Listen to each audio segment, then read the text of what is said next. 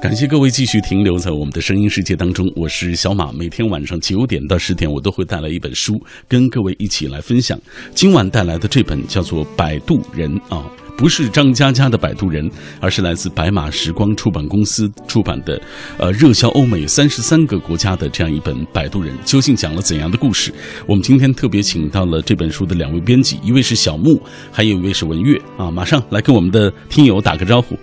嗯，读者朋友大家好，我是林小木。呃，读者朋友大家好，我是文月。嗯，文月啊，呃，我们今天为大家介绍的这本书其实是已经在欧美热销了啊，这个有三十三个国家的这个版权啊，它已经卖了这么多。然后在中国目前出版上市之后，我知道好像已经发行了至少三十万册啊。嗯，来，小莫啊，给大家讲一讲这本书的相关情况。我们刚才也说了，这本书不是张嘉佳的那本《摆渡人》啊。嗯，这本英国的《摆渡人》，它是英国二零一三在英国二零一三年英国的亚马逊上非常热销的一本书。然后它在二零一三年当年，呃，在全英国获得了五个重要的文学奖项。然后特别值得一提的是，其中四个是成年人的文学奖项，还有一个是面向青少年的奖项。嗯，这本书它的定位，然后其实众说纷纭，呃，有一部分呃有一部分外国的网站呢，把它定位成了呃一本心灵治愈小说，然后也有一部分外国网站把它定义成了一本就是非常简单快乐的嗯爱情小说。嗯，来给大家讲一讲，呃，文月，其实今天有朋友问这本书是不是跟风啊，跟那个这个所谓这个张嘉佳的那本书跟风？呃，我觉得这。不太一样哎，因为其实这完全是因为张嘉佳的《摆渡人》主要是在呃，就是男女感情之上面。可是呃，我们这本英国的《摆渡人》是，嗯，他是呃，也还有谈到生跟死的呃这个问题，然后所以它的层面更广。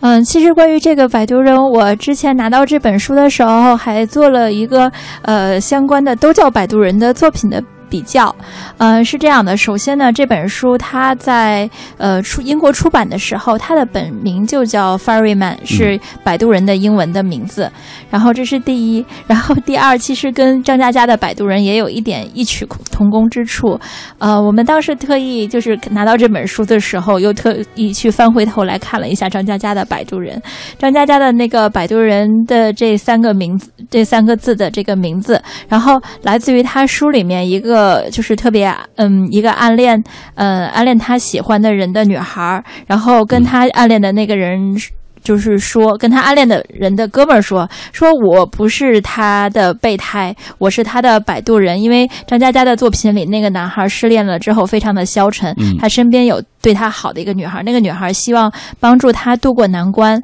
然后我们的这本摆渡人呢，相比较之下，其实还真是就是。有一些非常美好的事情，看来真的是不分地域、不分国籍。然后在我们这边这本书里，呃，这个摆渡人其实类似于呃一个中国的阴阳师，嗯，然后嗯，中国传说里的这种就是嗯，从你就是从。从你濒死的状态，然后到你灵魂升天的状态之间，然后有一个帮助你的灵魂渡过难关的这样的一个摆渡人，有点像我们就是中国传说里过奈何桥那么一个意思。嗯，然后听上去挺神秘的啊，但实际上，我想今天有朋友说，我们在人生的某一个阶段，可能都会遇到那样一个渡我们的人，就是他是带给我们的那种温暖，他可以就是让我们。比如说，在面对困难的时候，他和你一起去面对，这个是挺快乐、挺美好的一个事情。是是是，所以我们这本书的呃一个主打的文案，在微博上，还有包括微信上，也受到了好多读者朋友的欢迎。有一句话是这样说的：说如果孤独是呃，如果命运是一条孤独的河流，谁会是你的灵魂摆渡人？嗯，其实也是传达这样的一个意思。嗯，想跟大家说，我们每一个人作为一个生命的个体都不孤单，一定会碰到陪伴我们的那个人。嗯，刚才咱们说了，这是一本呃所谓心灵治愈小说啊，当然也有一些其他的说法。我看到就是很多人把它当悬疑小说在读。对对对，文烨，你你在最初拿到这本书的时候是这样的感觉吗？嗯，我最初一开始看这本书的时候，就是真的是一个字一个字的去看，嗯，然后真的是他的每一行、每一个文字、每一行、每一个句子、每一行段落都很吸引我。然后我觉得这本书，它的它的。呃，范围不是只有呃比较像大家说那么狭窄的，它其实真的是可以像刚刚您说，就是它可以就在我们每个人生命中，就是你都会出现一个摆渡人。嗯，然后我觉得这可以包含，就是包含自己的家人、父母，我觉得这都是可以当做是我们自己的摆渡人一样。嗯，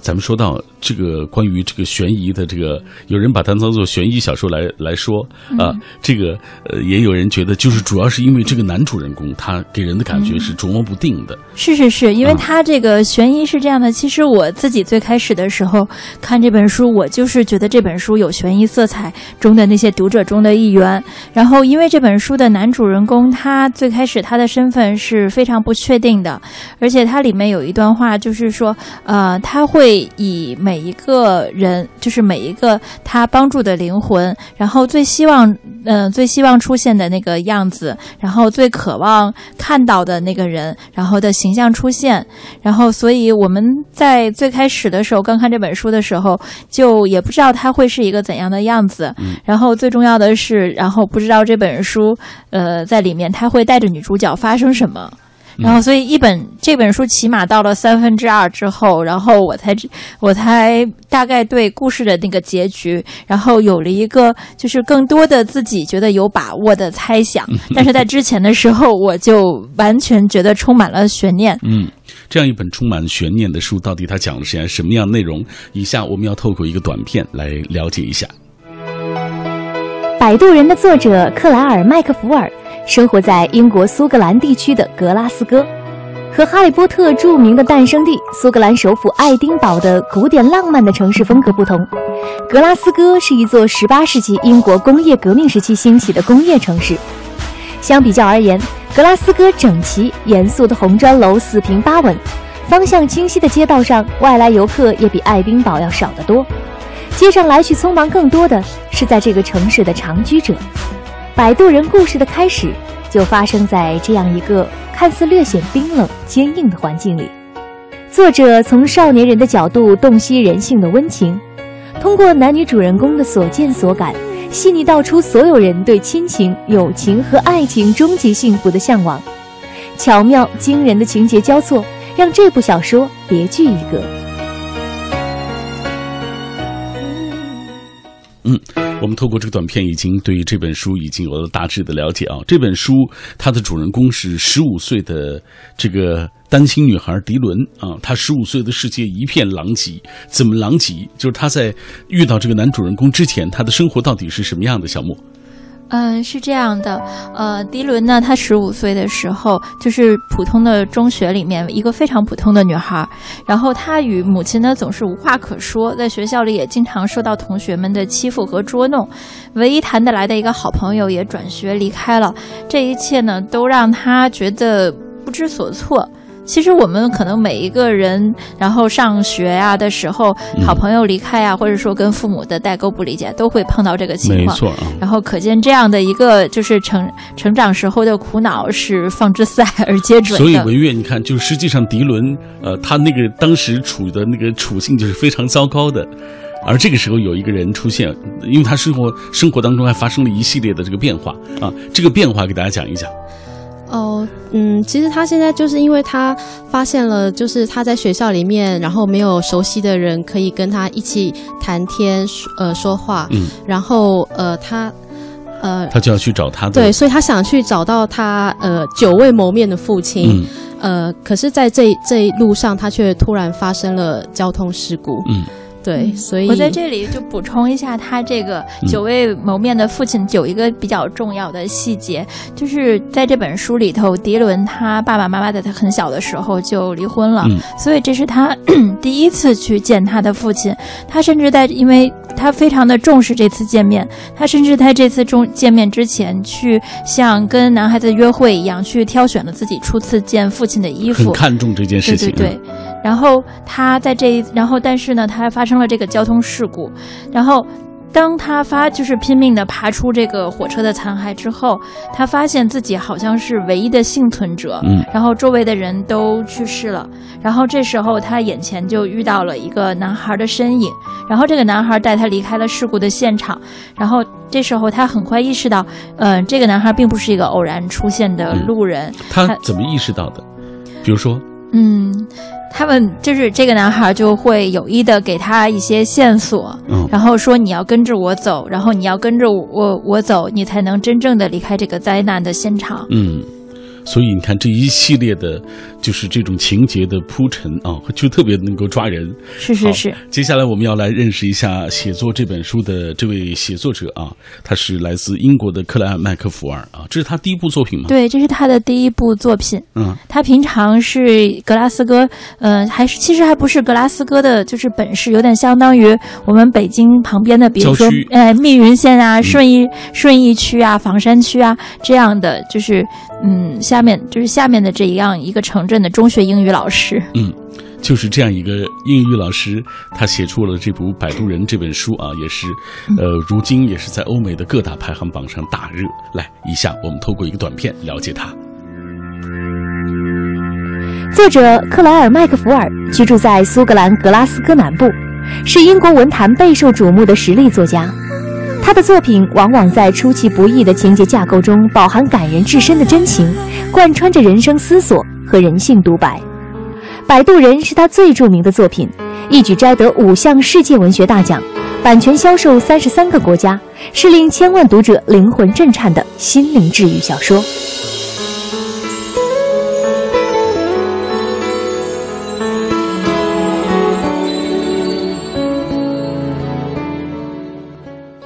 嗯，这是这本书的作者克莱尔·麦克福尔的相关情况。今天在我们节目进行的过程当中，很多朋友也在跟我们保持紧密的联络啊。呃，自然他说，每一个时代其实对于我们个人来说，都有一个摆渡人帮助我们。可能上学的时候是你最亲密的那个伙伴，到了嗯社会上之后是你最亲密的那个同事，在家里有你的家人。所谓灵魂的摆渡人，其实从某种意义上来说，听上去是一个挺呃挺玄奥的，但是就是一种心灵相通的感触。这个是他理解的摆渡人，你怎么看？嗯，我觉得呃，我完全赞同小马老师的观点。嗯，这是自然这位朋友他的观点啊。呃，来，我们继续看一下风信子的花语。他说：“谁是我的摆渡人？这说不太清楚。呃，二零零三年，我的人生遭遇重大挫折的时候，周边的人谁都不理解我。偶尔在这个我我看了一个电视节目啊，是主持人马维的一个心理节目，从此觉得就有了倾诉、聆听、解忧的这个出口，慢慢的走出了低谷，开始学会热爱生活、尊重生命啊，然后交朋友、当义工、听广播。呃，你他说这其实这档节目啊，有时候品味书香也是他的摆渡人，十年书香，十年的朋友，其实是一个挺动人的事情。谢谢风信子的花语，这位阿姨。记忆长歌他说如沐春风，友情之外还有些许说不清的，呃，类一丝亲情的依恋。人生长途与自己相契的灵魂摆渡人，可遇而难求。若有缘相遇啊，且处且珍惜。你看，大家都是觉得像这样的摆渡人的这个身份啊，这样一个人的出现，其实特别不容易的。呃，这本书其实出版之后，我知道有很多的争议啊。嗯来，小木给大家讲一讲。呃，对这本书出版了之后有很大的争议，呃，因为最开始的时候，哦、这本书我们的编辑是他自己是实实在在的被这本书打动了，然后所以版权编辑当时他在这本书的一个一些呃海报的文案上，呃，就写了说这本书是堪比追风筝的人，然后偷影子的人那样的人性史诗，然后呢，这个史诗呢，然后就在我们的著名文艺小清新豆瓣网站上呢，被很多读者吐槽了。嗯然后说这个故事呢，它嗯非常的简单。然后呢，怎么说能说是人性史诗呢？然后对此呢，其实我个人的见解呢是这样，就是说他这本书它中的情感，它非常的细腻真实，也很单纯。嗯因为毕竟他这本书的那个女主角才十五岁嘛，然后而且是发生在英国这样一个并没有什么战乱，也没有宗教纷争的国家。然后我们平常习惯性的就是这种人性史诗，然后都是跟很多苦难啊、沉重的东西，然后去，嗯、去联系在一起的。然然后，但是其实我个人看完这本书以后，我很想说，其实我个人觉得，嗯，那我们每个人的生活中，然后那些不安、悸动和小心翼翼的期待。无论是对人还是对事，然后虽然有时候有点傻，也有点蠢，但是那是一个人真实存在、有血有肉的时候活着的证据。嗯，然后纯真和那种就是冒傻气，有时候在我们的一些心理活动中只一线之隔。可是我觉得，就是当我们信赖一个人的瞬间，还是最好的瞬间。嗯这本书里面，他男女主角就女主角迪伦跟那个摆渡人，他们这本他们两个在这本书中，就从最开始的呃完全的陌生。对彼此身份的怀疑，因为刚开始那个男孩出现在事事故现场嘛，嗯然后迪伦并不知道这个男孩是干嘛的，这个男孩只是说让他跟跟他走，只有跟他走才能走出这场灾难，嗯就好像像一个就是不明出现的人一样。好，呃，我们先到这里吧，马上是嗯广告时段了。广告之后继续来分享这本书。夜色阑珊，品味书香，我们继续对话自己。感谢各位继续停留在小马的声音世界当中。每天晚上九点到十点，我都会带来一本书跟你一起分享。今晚带来的这本叫做《摆渡人》，讲述单亲女孩迪伦的故事。她遭遇车祸，是唯一的幸存者。在车祸后的一片荒凉当中，有一个男孩在等她。命运就从他们相遇的那一刻开始，发生了无法预料的一些转变。那今天为了更好的为大家介绍这本书，我特别请到了这本书的编辑小木，还有文月啊，走进我们的直播室，跟我们一起来分享。在节目进行的过程当中，也有很多朋友在我们的微信公众平台啊“小马读书”这个微信公众平台当中，呃，跟我一起互动。当然，也在呃品味书香和小马 DJ 的微博当中来跟我们一起分享他们听到这本书的种种的一些感受。嗯。比如说，呃，有朋友在这里在说，呃，这是潇湘盒子，他说最正宗的摆渡人应该就是我们自己吧。就像很多情绪不对旁人说是好的，因为说了也不一定有人就一定能够理解，就算能理解，说多了对方也会厌烦，啊，就自己做自己的摆渡人吧。有情绪的时候，做一些让自己快乐的事情，时间过了，情绪也许就慢慢淡化了，啊，这个然后该干什么干什么啊，行动。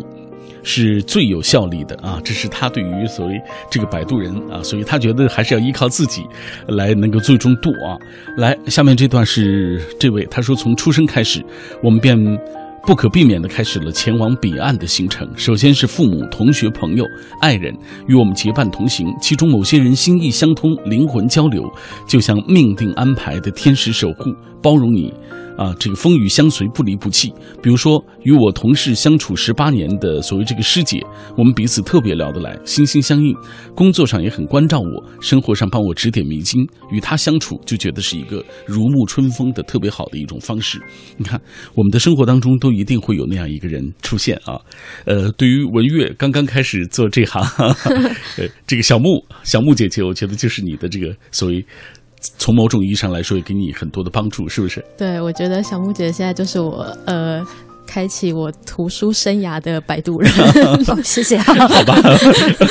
小木听着有点有点瘆得慌，哎，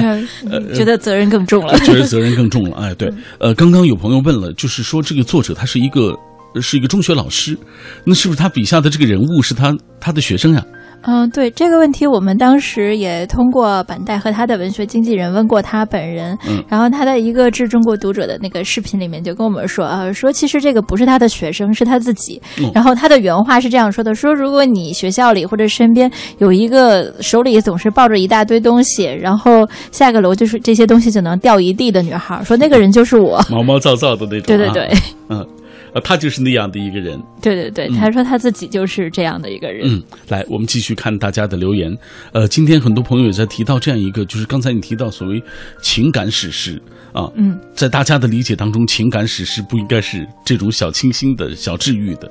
啊，你怎么理解？呃，我其实个人的理解是说，嗯，我们平刚才我记得有一个嗯、网友他在那个您的那个互动平台上讲说，啊、我们其实平常很多负面的情绪跟别人说是没有用的，嗯只要自己收着，然后做好自己，自己去做才有用。其实我嗯很理解他的这个说法，然后但是我是觉得，呃，一个人的他的承受力、他的承载量是有限的，有时候其实我们不妨去相信我们身边的一些亲密的伙伴和朋友。我觉得说，当我们在日常的生活中，就是。收起越来越多的收起真实的自己，然后外表镇定，内心的脆弱，内心脆弱的来来往往，然后去努力工作的时候，那么我们有时候。敢于爱上一个人的瞬间，或者敢于信赖一个人的瞬间，那就是属于我们每一个人自己一段人生里的冒险史诗。我是这样理解的。嗯，呃，因为今天这本书啊，它是一个小说，我们就没办法剧透啊，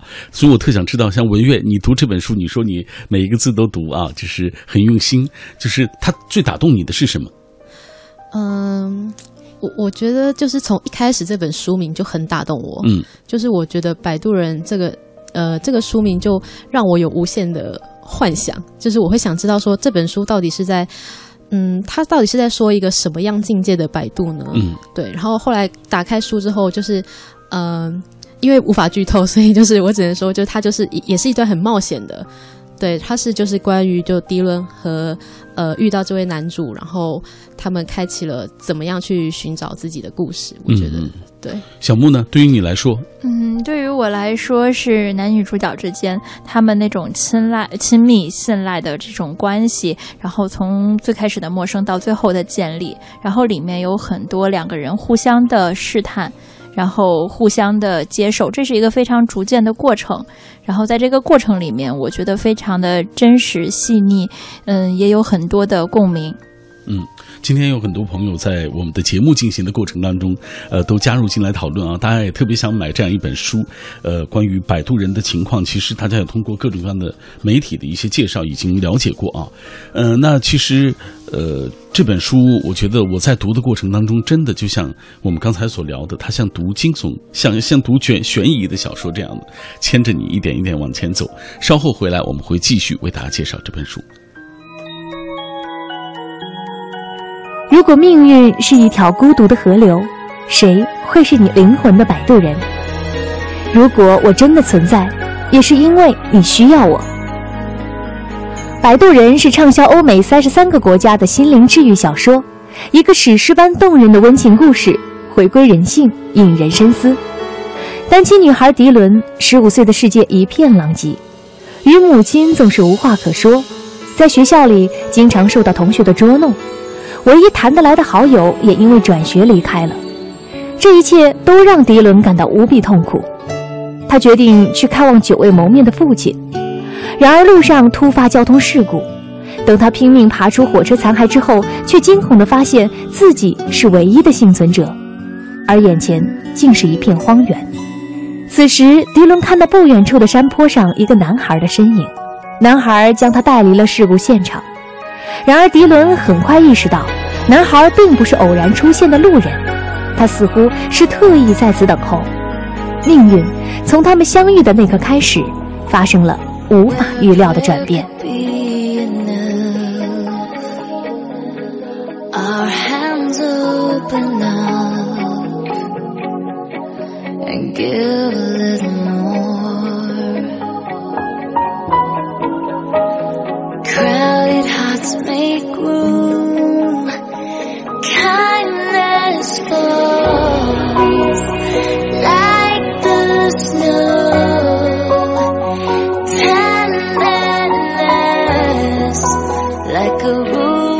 在这样一段悠远的旋律当中，我们继续开启今晚的品味书香的旅程。摆渡人来自于白马时光啊图书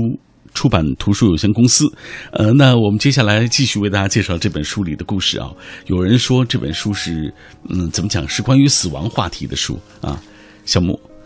呃，对，然后因为这本书里面他提到了很，嗯，不光是这个女主角，她自己差点死了，然后直面了一下死亡，然后呃，我们的这个身份不明的这个摆渡人，他也遭遇过其他就是面临生命危险的人，然后每一个人在他临呃在他临死或者说差点呃差点去世的这个之前，然后都表达了他对于生活，然后对于他自己的生之前过往的这些生命，然后不同。同的一些希望，然后和遗憾，然后有的人他就会觉得啊自己死而无憾，然后有的人呢他就会表现出有一些没有做完的事情，然后所以也有一些外国的读者就说啊这是一本关于死亡的书，每一个人在就是生的时候都会想一下，嗯，就是说自己在死前会不会有什么遗憾。让我想起最近大热那个《滚蛋吧肿瘤君》啊，啊，对对对，确实我们有一些读者已经在豆瓣上，然后把这个书跟那个电影，然后做了一些比较。嗯，包括入殓师啊等等。啊，对对对，其实你看到他们的这个异曲同工之妙啊。是是是。嗯，好，呃，来，我们接下来继续分享这本书啊。呃，关于这个男主人公啊，我们刚才说了女主人公她的这个身份，她十五岁的生活一片狼藉，她在学校不得意，在家庭当中和母亲几乎没有。话说，嗯，呃，他的生活当中出现了这个很糟糕的状况。这个时候，他认识了这个所谓男主人公出现了。男主人公到底是一个什么样的人？呃，因为不能剧透，然后但是嗯，所以我给大家一个描述，就是说，呃，这个男主人公崔斯坦，他是一个经常呃会遇到就是有生命危险的人，然后他会在这些人就是呃。生命遇到危险的时候，会给予他们一些帮助，呃，但是最重要的，他是希望这些呃人，如即使不能挽救他们的生命，他也希望这些人的灵魂得到安息。嗯嗯嗯，对，就是这样一个经常会帮助快死了的人的一个神秘人。嗯，这和我们。传统意义上所说的，就是我们刚才听友所说这个百度啊，还是有一点不同啊。呃，有人希望我问文月一个问题啊，就是你的生命当中那个所谓那个人，那个摆渡人找着了吗？啊，我现在其实对嗯摆渡人，我自己的定义是我的父母。嗯，对，因为我觉得就是从小到大，呃。就是他们在我的生命意义中，就是真的是帮忙很多，然后也能够。就是让我走到现在这一步，嗯，对。然后刚当然包括刚刚小木姐现在也是我的摆渡人 哦，好吧。图书方面的这个所谓引领者啊，实际上就是说我们今天说到这个摆渡人的这种身份，呃，当然这本书当中他提到的其实还是一个有点阴阳师的那个感觉啊，嗯，呃，但实际上他我我们在每一段人生路上可能都需要有这样一个人帮助我们所谓渡过难关啊。《摆渡人》的作者克莱尔·麦克福尔生活在英国苏格兰地区的格拉斯哥，和《哈利波特》著名的诞生地苏格兰首府爱丁堡的古典浪漫的城市风格不同，格拉斯哥是一座18世纪英国工业革命时期兴起的工业城市。相比较而言，格拉斯哥整齐严肃的红砖楼四平八稳，方向清晰的街道上，外来游客也比爱丁堡要少得多。街上来去匆忙，更多的是在这个城市的长居者。摆渡人故事的开始就发生在这样一个看似略显冰冷、坚硬的环境里。作者从少年人的角度洞悉人性的温情，通过男女主人公的所见所感，细腻道出所有人对亲情、友情和爱情终极幸福的向往。巧妙惊人的情节交错，让这部小说别具一格。一本畅销欧美三十三个国家的心灵治愈小说，让千万读者灵魂震颤的人性救赎之作。今天晚上我们带来的这本书《摆渡人》，如果命运是一条孤独的河流，那谁会是你灵魂的摆渡人呢？说到摆渡人这个话题啊，这个尤其是文月刚刚说到自己的摆渡人，我不知道小木你的这个所谓你的这个摆渡人有没有找着？呃。我吧，嗯，我我的摆我的摆渡人是这样的，你开始是 打太极了？没有没有没有，我会很诚实的回答这个问题。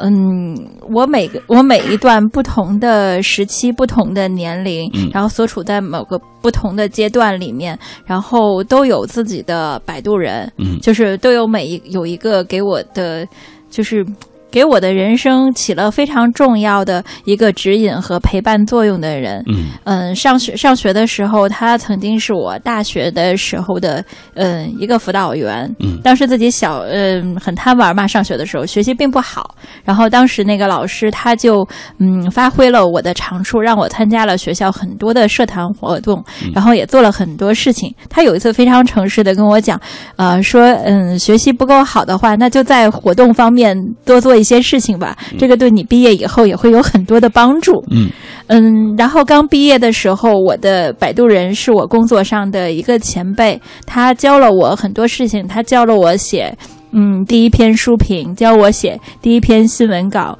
然后他教我做了第一场新嗯新闻发布会。到现在我们都是非常好的朋友。他当时是那个刚刚毕业的我，就是满脸都写着我刚毕业，不知道怎样开展工作的我的摆渡人。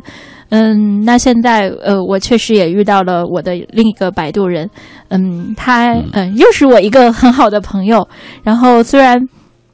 嗯，他没有我那么爱讲，我确实是那种会遇到一点小困难，然后就会自己觉得，哎呀，活不下去了，怎么办呢？明天太阳都黑了的这样，到处去倾诉的那种人，没有到处倾诉，但是就自己会在那里纠结，自己拧巴。嗯，然后嗯，但是我有一个朋友，他就会听我讲很多我的这些事情，然后会给我指点迷津，但是他自己从来不讲。然后后来有一次，我就跟他说，我说我会不会烦你烦的太多了？然后。然后那个朋友跟我说，呃，习惯了。不，他跟我说，他说你不必变成我这样的样子。我是我从来什么都不跟别人讲，但是你不用什么都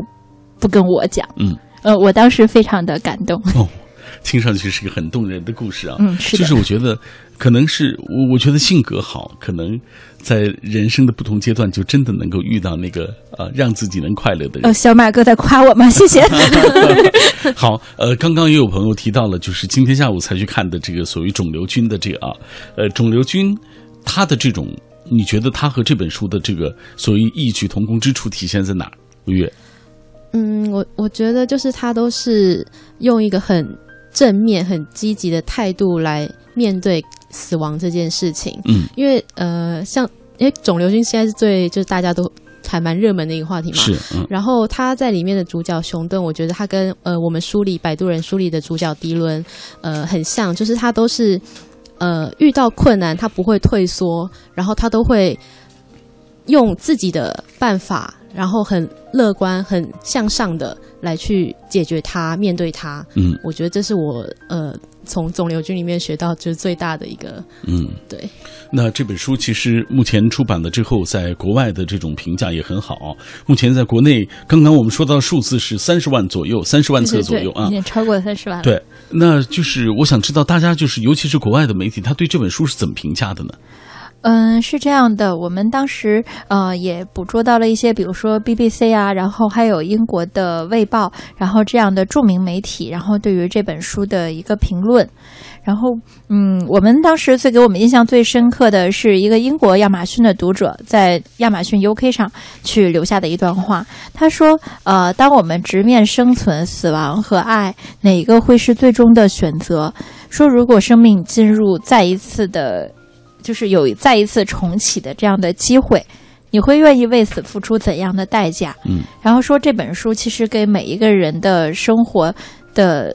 生活的这样的一个走向，然后都做提出了这样的一个命题。然后英国的《卫报》也做出了这样的一个呃评价，他说：“呃，这是一本教你如何去爱的作品。”完全意想不到的情嗯情节，说这本书是嗯三十九级台阶和《指环王》的一个综合体，嗯，说嗯具有史诗般的质感，惊心动魄。不要忽略人生中每一个让你意想不到的时刻，说那是你灵魂的摆渡人在向你告密。我上大学的时候读的是呃英语翻译专业，所以那时候恰好还真的看过三十九级台阶，这是一部呃很老的惊悚的对惊悚悬疑的电影作品，嗯。嗯，然后所以这本其实它就是指向说这本书它的悬疑色彩，然后《指环王》是指这本书的一个魔幻色彩，因为这本书里面，呃，男女主角他们穿过了嗯波澜壮阔的一个苏格兰的荒原。